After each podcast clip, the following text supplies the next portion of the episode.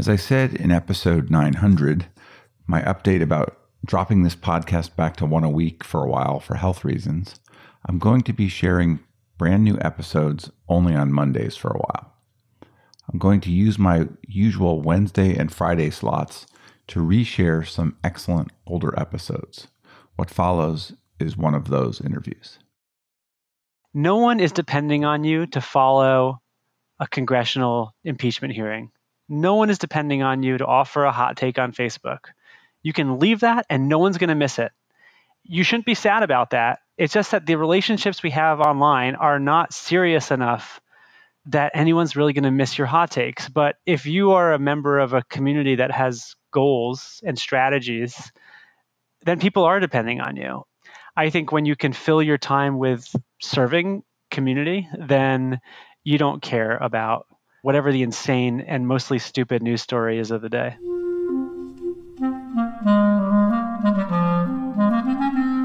Hello, this is the Great Battlefield Podcast.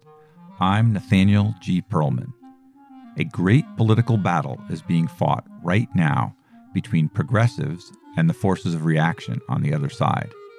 This show is about the political entrepreneurs and other progressive leaders who are finding new or improved ways to fight. Eitan Hersh has written an important and readable book about hobbyism in American politics called Politics is for Power. I hope that it will be read widely and do its part to change behavior among those of us who consume politics intensely but don't work to build power. Eitan has a very good career going as a political scientist. Undergraduate work at Tufts and a Harvard PhD. He taught at Yale for six years, then returned to Tufts. Eitan studies civic participation and the relationship between election rules, strategies, and the behavior of voters. His previous book was called Hacking the Electorate and is also worth your attention. So, after a quick word from our sponsor, my interview with Eitan Hersh at Tufts University.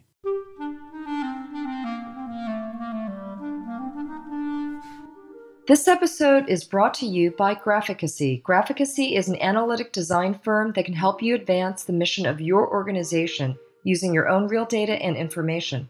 They are 21st century visual communicators who create interactive graphics, motion graphics, and data visualizations. You can find Graphicacy at graphicacy.com. That is G R A P H I C A C Y.com. With Graphicacy's help, you can visualize a better world. Hi, Eitan. Hey. How's your day today? So far, so good. That's good. Would you mind introducing yourself and giving me a quick biography? Sure. My name is Eitan Hersh. I'm an associate professor of political science at Tufts University, also affiliated with the Tisch College of Civic Life there. I'm a political scientist focused on a lot of things related to U.S. elections, mostly voting rights issues and uh, civic political engagement. Tufts is kind of a return for you, right? Yeah, that's right. I got my undergrad degree at Tufts and then did graduate work at first MIT and then at Harvard. And then I taught at Yale for six years, but commuted here from Boston. And uh, when our, our third kid came along, I was blessed with an offer to not commute anymore, and so I uh, just a, a couple years ago moved back to to Tufts as a grown up. Although I would say my my schedule, which sometimes still involves going to the Tufts gym and the Tufts dining hall, it doesn't look much different than it did when I was, you know, 19. That sounds pretty comfortable, and I, I assume that your relationship with the undergraduates is quite different. yeah. so I wanted to talk to you because you have a book coming out, which I thought is an important one for this time, particularly for the types of people that I'm interested in in a particularly important moment in our democracy. What's the title of the book that you've written? So the title of the book is Politics is for Power, and the subtitle is How to Move Beyond Political Hobbyism, Take Action, and Make Real Change. I think most people who study politics, you hear right away that it's about power. But there's a sense in which, for in your book, and I think in reality, that a lot of people who think they're participating in politics right now are not exactly doing it. They're sort of doing it as a hobby. What do you mean by that?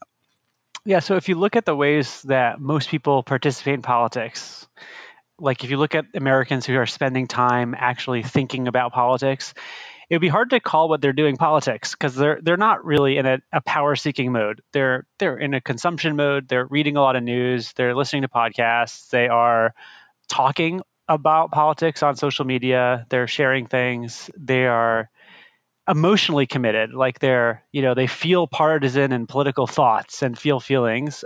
But as I say in the book, they're really focused on kind of themselves, their own emotional needs and intellectual curiosities. And they do something really different than what I consider politics, which is basically collective action, getting power for the things you care about by working with others to affect change. As someone who collects a thousand votes by convincing a thousand people to do what they want. That's politics.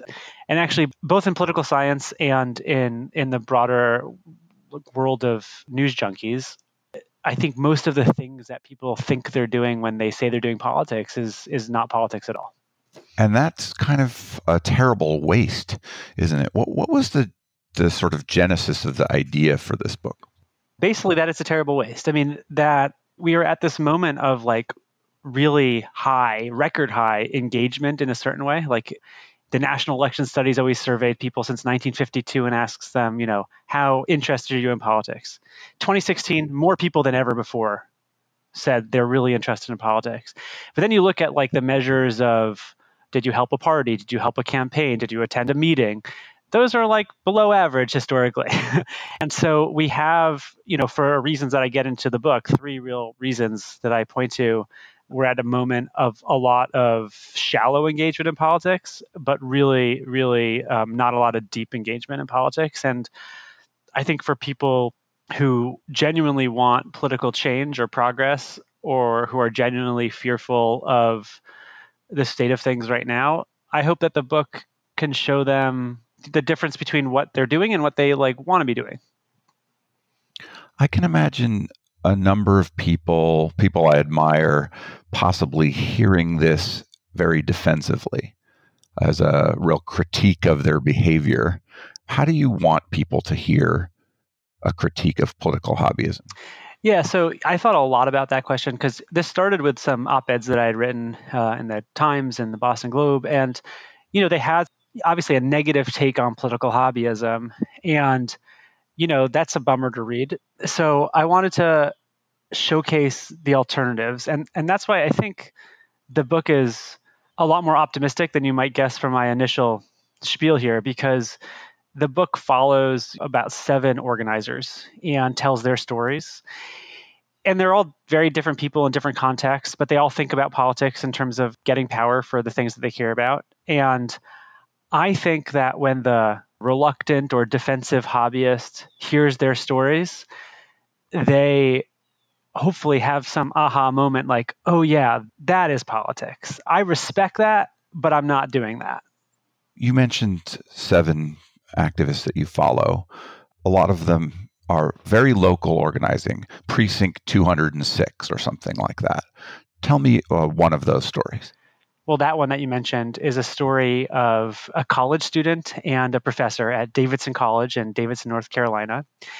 It's a great story because a lot of college Democratic groups, and this is true for college Republican groups too, really don't do much off campus at all. These guys called the College Dems group um, an insular pizza eating social club.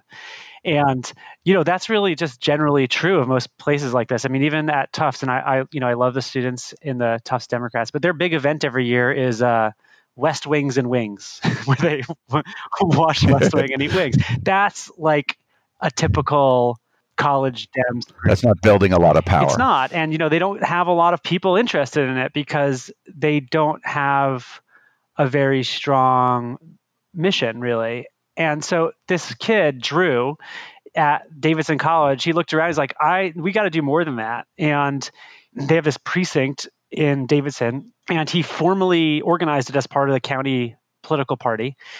And then he roped in other students and mainly one faculty member. And soon they grew this precinct committee which was like basically a collaboration of students, a couple faculty, and then a lot of community members into this just astounding organization where they really think through like what role can they have. So they've done things like there was a state rep who wasn't considered very viable. This is a very conservative area of Mecklenburg County, North Carolina.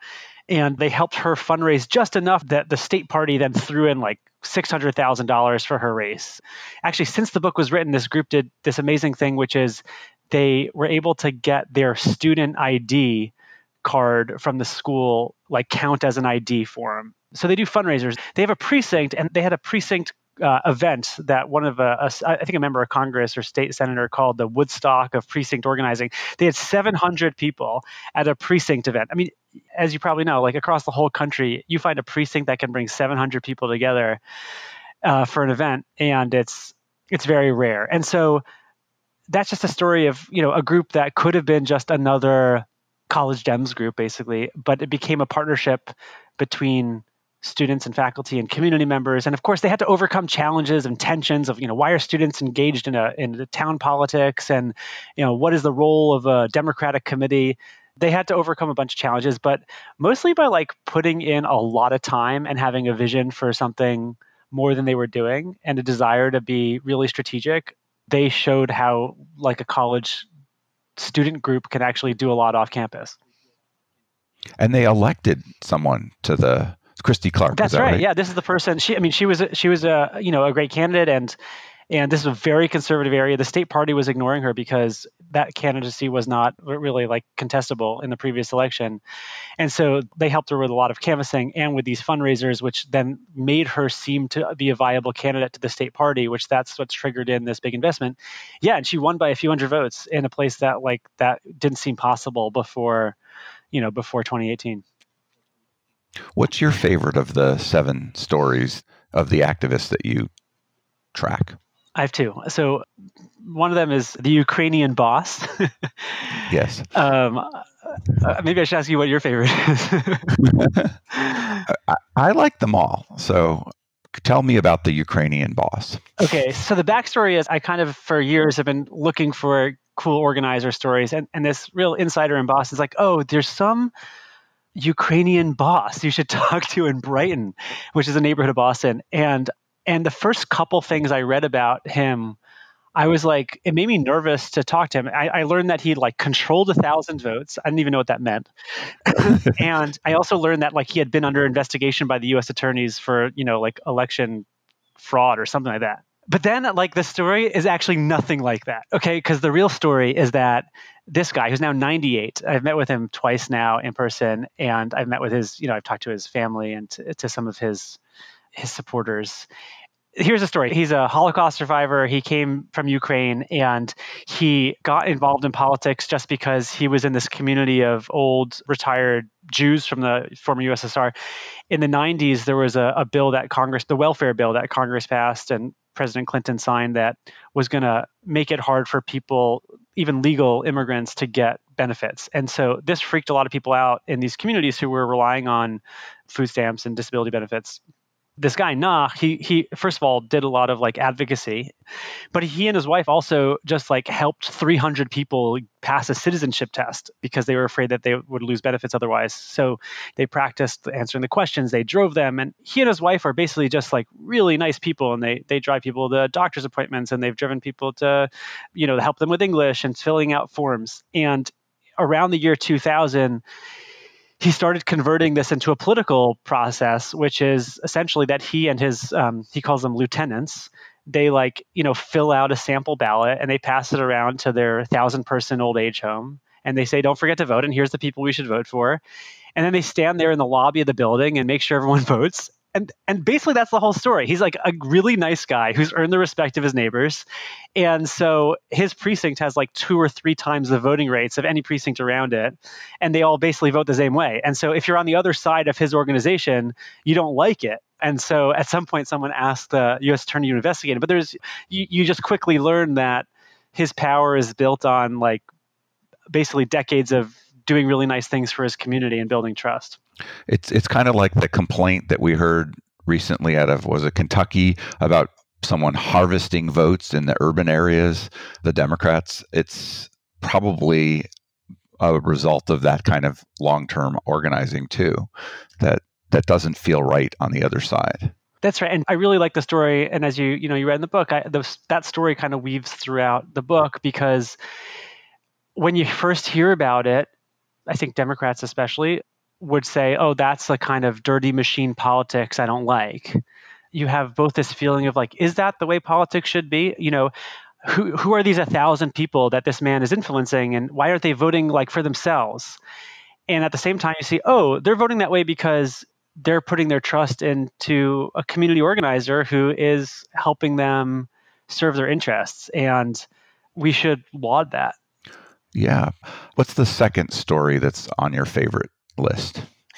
So the second story that's on my favorite list is Angela, who's I really kind of identify her with her. She's my age. She has two little kids, and she lives in um, this very conservative rural area of Pennsylvania, Westmoreland County she, in sort of a similar way to Nach, actually, is just like a really wonderful, generous person who has built up this organization in a in a really not democratic friendly place. This is the kind of place where, you know, you get someone to canvas and they might come with a Kevlar vest because they're so afraid of talking to their neighbors about politics.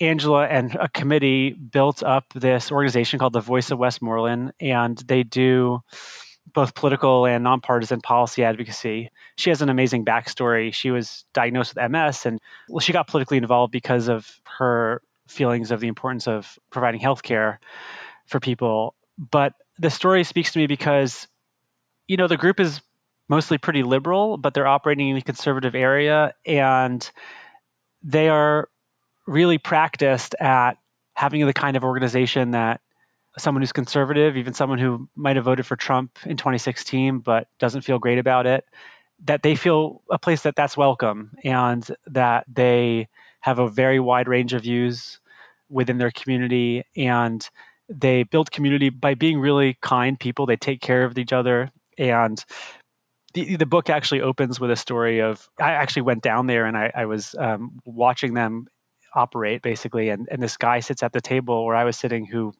was a Trump voter, and he honestly didn't look a lot like the other people in the room who were predominantly all liberals.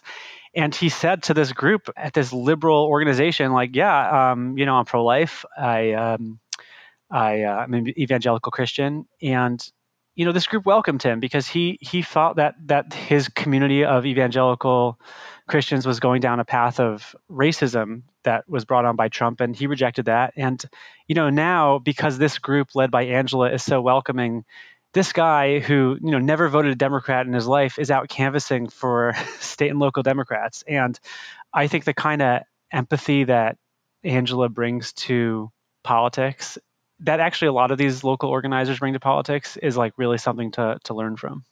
It is, and there seems to be this enormous disparity between the politics practiced on the cable networks and social media and not in person, and the politics of ordinary people or organizers locally. That's right. I mean, across the board, we all know this that like if you actually want to get someone to do something that you want them to do you kind of have to be nice to them and have a generous spirit and be really empathetic to their needs and that's the only way to move people in your direction. And so of course we know that but when we do politics online or when we see politics as practiced on tv we you know have this horrible infatuation with conflict and fighting and we find it more fun to be engaged in a politics of of anger or or outrage. And so we look at politics if you looked at politics on social media or on cable news you would say oh it's like about people fighting each other. And of course there's like real conflict in real politics. I, I don't want to diminish that but there's also a generosity of spirit that has to come with power building that I think we don't hear enough about. So, why exactly is, is hobbyist politics a problem? Okay, so I think there are three reasons hobbyism is a problem, right? One is the one we're just talking about, which is that it just cultivates the wrong skill set. if the way that you're doing politics is through provocation and outrage, like that is not just not politics, it hinders politics. It makes it harder to do the things we really need to do, which is like empathize in a way with people that they're going to give us their votes.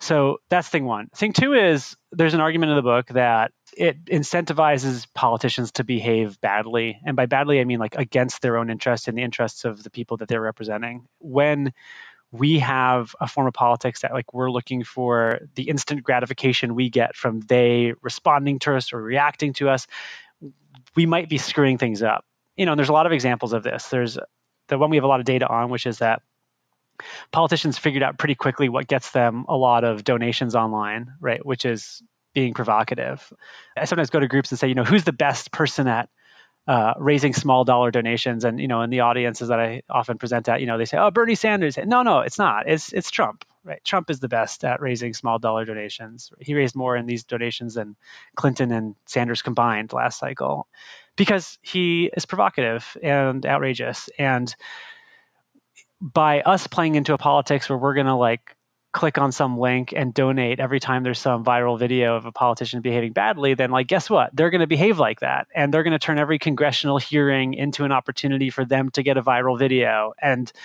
there are other examples in the book, uh, a somewhat controversial example involving the, the Gorsuch and Kavanaugh hearings that I get into. So that's the second thing that we we incentivize them to behave badly. And then the third thing is that this is just an insane waste of time. There is this claim that the defensive hobbyist will make which is that this kind of online mostly or just kind of argumentative or consumption behavior is a gateway into real organizing as opposed to a replacement for it. And I try to evaluate that claim and I land pretty squarely on the the fact that for almost everybody hobbyism online political consumption is not a gateway into organizing. It's a replacement for it. It's people who are spending two hours a day on this stuff, like, do not have another two hours a day to be in the real political world. And I see that as a problem. And you also see hobbyists not evenly distributed in the population. How do they sort out in gender and race and age and so on? Yeah, so they are mostly college educated white people and predominantly male. so certainly predominantly male relative to like people actually engaged in organizational engagement. Obviously, on the left, if you went to any kind of you know indivisible or political organizing group uh, in the country, you'd mostly see an environment that's roughly 66% women. But you know, in the world of online consumption, arguing on Twitter, or if you know go to an audience of Pod Save America live, you're going to see mostly white men. There's a section of the book about why this is a, a white phenomenon more than uh, among minorities, but it's mostly a college educated phenomenon. So that's who's doing this. It seems to be somewhat a problem of privilege of not really needing the power to get a change that will really make a difference in your life.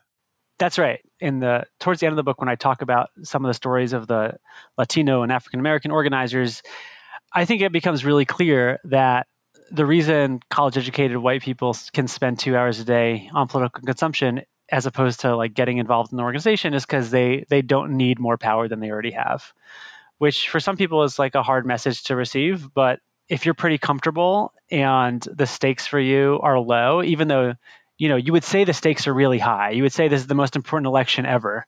But if you're spending your political and civic time like on social media clicking things like you don't mean it. I think a lot of people are going to take that painfully, but it's, uh, I think, probably true. You talk quite a bit about this intersection that you've kind of alluded to with your organizers between politics and service, the kind of meshing that happens, and that it seems like a really good route to be politically successful is to be of help in a community. Can you talk about that a little bit?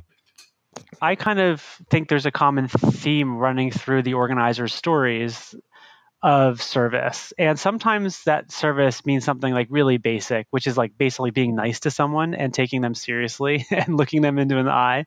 The kind of deep canvassing conversations, which I'm sure many of your listeners are familiar with, where when you go talk to a voter and you want to convince them to something, you focus on listening and uh, being empathetic to their point of view but then you also see a lot of organizers do like actual good deeds for their community or for the people they're trying to interact with. Like that group in Westmoreland County in the government shutdown, when some people who work for the government were really not making ends meet, you know, handing out gas cards and diapers. Like Nach and his wife in Boston, you know, were driving their community around, filling out forms that they can't fill out in English.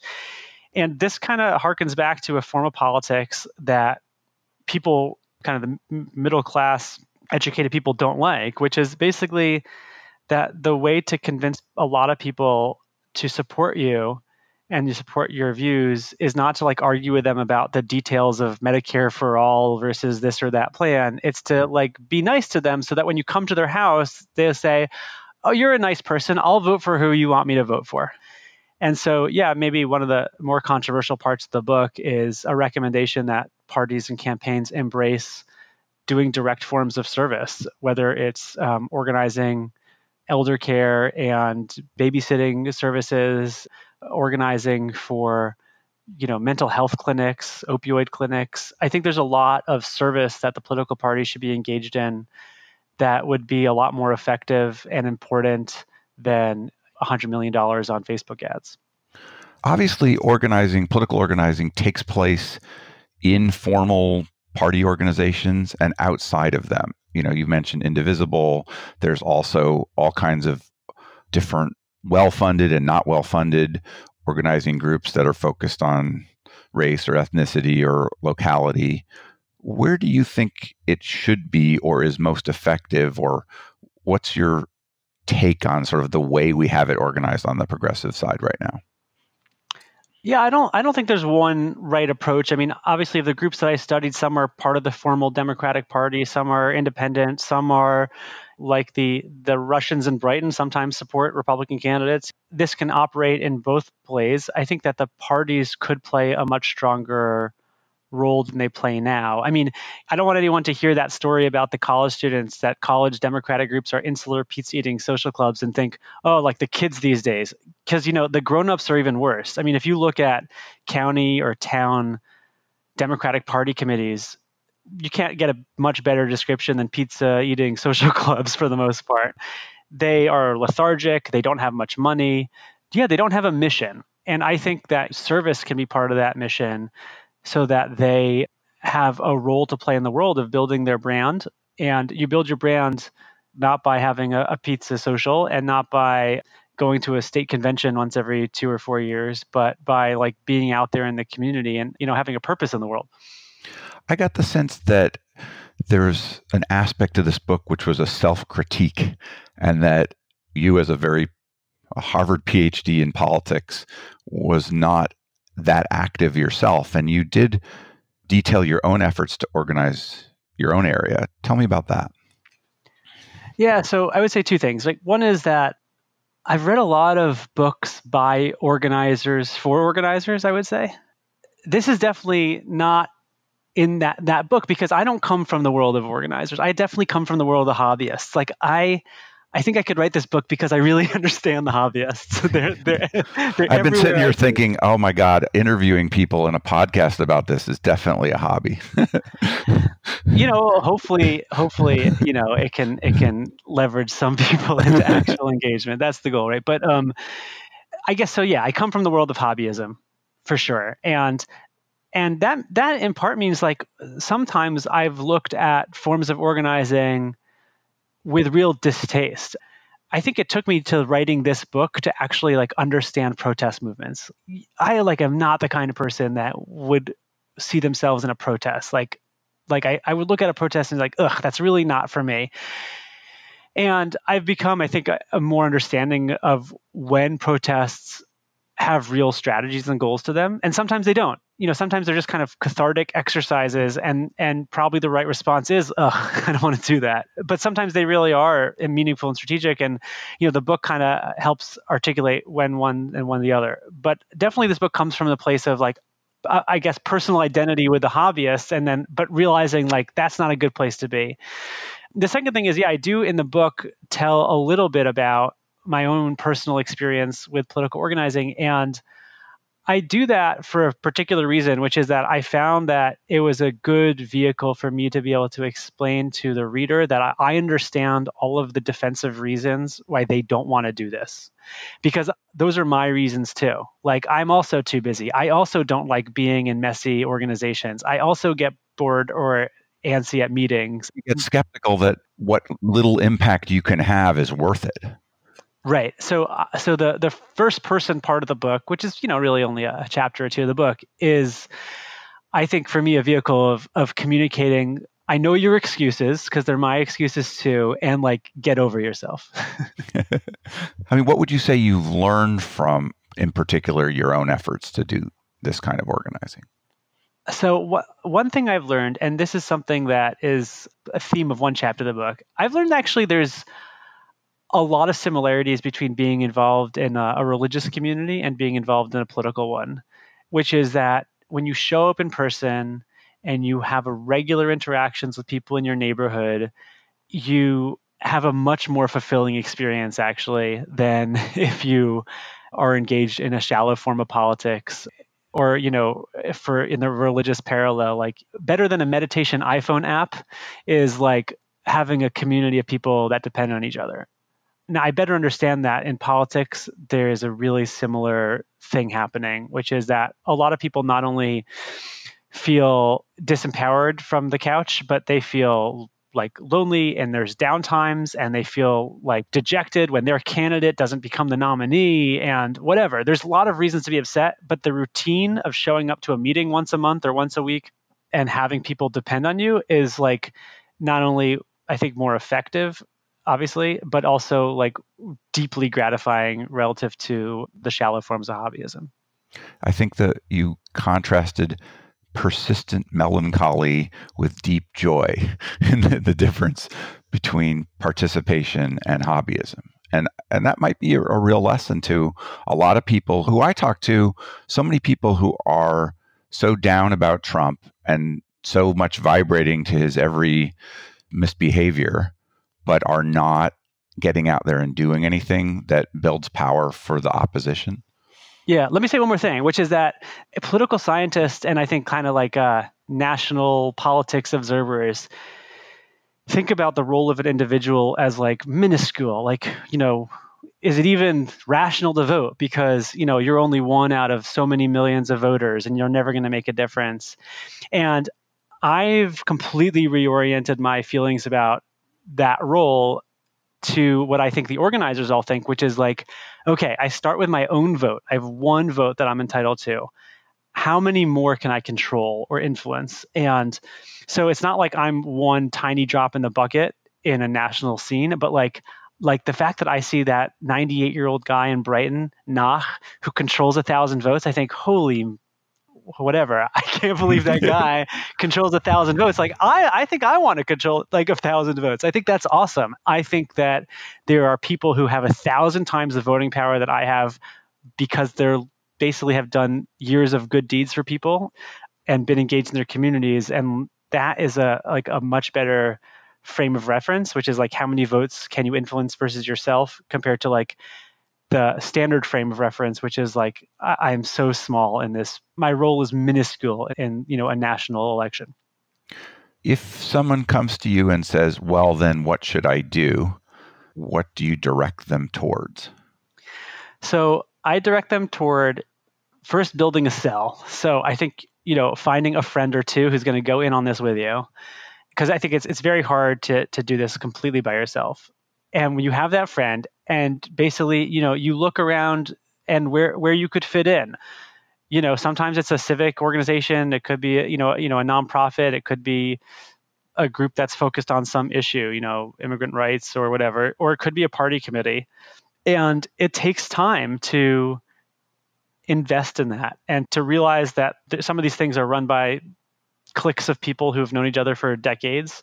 It's going to take time but i think a weekly in-person meeting is kind of the goal. I mean, for a lot of people, I think a lot of hobbyists looked at real activists with some disdain. Like, I would never want to do what they do. I want readers to see that those people aren't crazy. I took students over the summer to a zoning board meeting. we encountered a zoning board regular. This woman, she's maybe about 50 years old, and we kind of quickly learned that she shows up once a week to the zoning board meeting, which is like three or four hours at night once a week. She's kind of a thorn in the side of the whole operation. She's really antagonistic to developers, but they all know her, and she knows like all of the rules now. Um, so she she intervenes when she wants to. At one moment, we saw one of the developers stand up and I forget what the woman's name. Say it was like Susan. And the developer said, you know, I'd like to make an announcement. I agree with Susan on this. And everyone laughed because they were all kind of in it in this world where, yeah, she's normally the antagonist, but like in this case, they agreed. And I think, I really think this that most of people that I would call a hobbyist would look at someone like Susan and say, like, what's the matter with her? What a weird way to spend an evening of your life every week. And I want people to say, oh, wait a minute, maybe I'm the weird one who is like, instead of once a week doing something like that, learning civic skills, learning how to get what you want from government, like learning the connection between zoning and housing and the environment and all that, instead I'm like binge watching Netflix. Like, really, who's the crazy person here? Or binge watching MSNBC or CNN or sitting there on Facebook and and writing a polemic of some sort. Exactly. Yeah. So yeah. so I I guess I want people to see someone like that and be like, oh, that's actually really interesting. Not only is that like useful for her, because you know no one's at these zoning board meetings. She has a lot more power than you might expect from a solo citizen because like she knows more and is there. So she actually has a role here, and it's so much more interesting, really, than than what we're doing at home. Part of the story here is that like it doesn't take that many people to you know you build you do it yourself with a few other people you get involved in some way and i think it's more interesting and like you said more joyful and just way better than than you know msnbc so i think a lot of people that are following politics closely and highly educated are vibrating right now to the ups and downs of the democratic primary polling and candidates coming in and out. How do you connect what you're writing about to this ongoing process? I think it's just like one endless distraction over the other. I mean, how many Democrats were so worked up and put all their hope into the Mueller report? And then, more or less, the second it was over, they're like, okay, cool. Like, what's the next thing? Oh, the Ukraine thing? Great. We'll focus on that now. And the primary, and like all these little tiny stories that last a day or two, Sharpie Gate, and then like go away. Like, it's just a, a total distraction. When I think about politics, I really think about the the downtimes for a side where like there's no exciting news, but things still have to happen. For the Democrats who can remember back to the uh, emotional highs of the Obama election, that was easy. It was in 2010 when the energy was down and Democrats couldn't be bothered anymore to support congressional candidates, to support members of Congress who were taking hard votes on health care. And those are the moments that durable organizations can sustain energy in. And I think focusing on the ups and downs of national drama is just a total distraction. In the age of Trump, you have the sort of I don't know the the all time master of distraction, right? How do you advise people to to be effective in politics when that's going on? Yeah, I mean, mostly by ignoring it, and you ignore it because when you're in a real world political community or civic community, people are depending on you. No one is depending on you to follow a congressional impeachment hearing. No one is depending on you to offer a hot take on Facebook. You can leave that and no one's going to miss it. You shouldn't be sad about that. It's just that the relationships we have online are not serious enough that anyone's really going to miss your hot takes. But if you are a member of a community that has goals and strategies, then people are depending on you. I think when you can fill your time with serving community, then you don't care about whatever the insane and mostly stupid news story is of the day. If you could compose the question to yourself about your book that you'd like to answer, what would it be? What am I supposed to do? That is the the key question. And I've somewhat asked that, but you want to try take another swing at it? there's two questions in the book, right? It's it's what am I doing now, and is that what I want to be doing? And so I think half the book is the date. It's a, I mean, it's kind of an addiction, right? I think it is for me. The kind of relentless followings of the ups and downs. It's the soap opera that you keep returning to. So how do you break that? Yeah, I don't. I mean, I, I guess you just have to start. it's not. I like you know. I don't know. I I don't. I, I, mean, I guess it's like replacing one habit with another. But you know, if you can go join your, I don't know, local indivisible group or local Democratic Party precinct committee or whatever, then you're spending your time in another fashion. Yeah, and in such a richer fashion. I was recently at a at a bar after I put my kids to bed. Uh, I went out with a group of a couple people my age, and then this one older guy who is recently retired, and he's kind of a, an expert on affordable housing. He's an attorney, and we asked the younger group asked to meet with him to kind of like get his perspective on a bunch of local affordable housing stuff at the meeting, we said, "Oh, thank you so much for taking the time to to meet with us." And he's like, "Are you kidding? Like, it, you know, it's such a pleasure to be seen in public with young people." And it was like sort of a funny joke.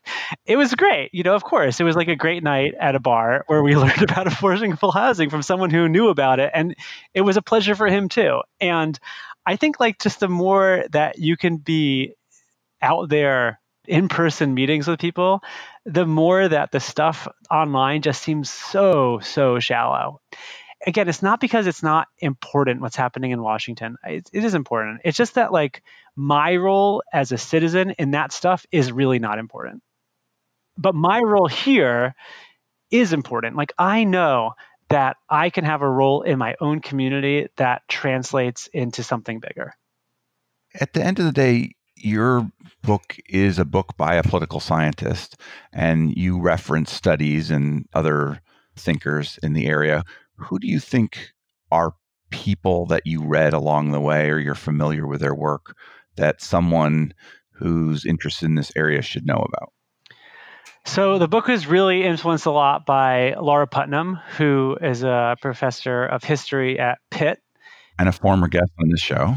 Yeah. So Lara really influenced a lot of the book, mostly by like helping me see and find the opposite of hobbyism and understand that what it means to be really engaged and, and why people do it. And, and and so she gets a lot of credit for that.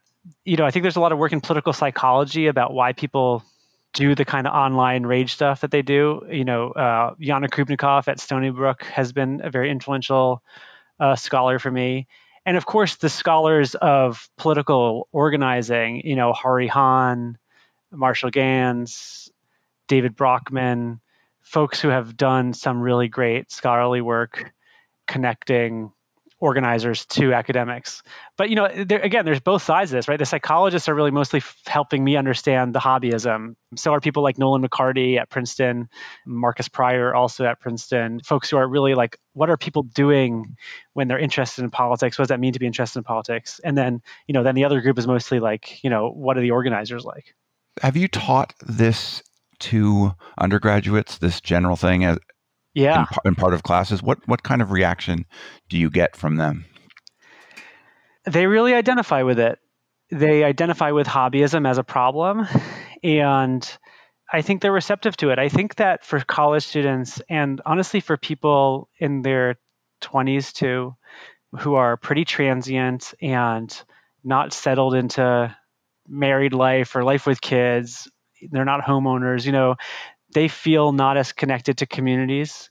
And many of them, particularly on the left, are not part of religious communities. So they don't have kind of regular community meetings of any kind. And I think that they feel that that is actually missing for them.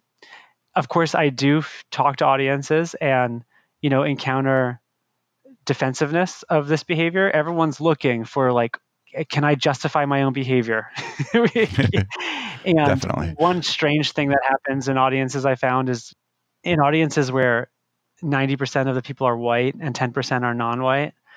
I talk about hobbyism as a kind of a a result of people having low stakes in politics and why minorities, you know, African Americans have much higher rates of actual like organizational participation And there's lots of reasons for that. They have a real fear and a sense of linked fate with people who are very affected by government policy. And so they, they want to actually engage in communities. I see African American, Latino members of audiences nod their heads, and then you know the larger sea of white audience members are like, uh, "Is this what I'm doing?" But I think the students and the younger audience in particular recognize this as I do this because I am not deep in a community, and maybe I wish I was. What are you working on right now? What's your current research? Well, I just finished this. yeah. Um, so you got some time to promote it and talk about it it wasn't an easy choice for me to try to write a book for a, a general audience. This is, you know, not an academic book. There are no tables and graphs in it. It's a real departure from, in that regard, from my other stuff. And I try to communicate both the kind of cutting edge of political science on political behavior with also obviously a strong normative argument that like hey we're doing this wrong and uh, we should do it differently so i definitely want to get that message out the next project that's a, a, bigger project. I mean, I continue kind of with my regular work, but I, I, I might do a, a, version of this book or a version 2.0 might be focused on the on the role of businesses in community engagement. Sounds interesting. Does seem like you found your niche, uh, and that's always pretty good to hear from anyone who has. Eitan, it's been an honor to talk to you today. Anything else you want to say? No, thanks for having me, and um, you know, thanks for highlighting all these great voices of, of, of people who are like, you know, in the trenches. Yeah. One of the things that I really think that you do in your book and that I like it when I get a chance to is to kind of honor those people who really are having an impact and are affecting lots of people and are kind of putting their time and body on the line. It's really inspiring to me. Cool. Well, thanks again for having me. Thanks. Bye.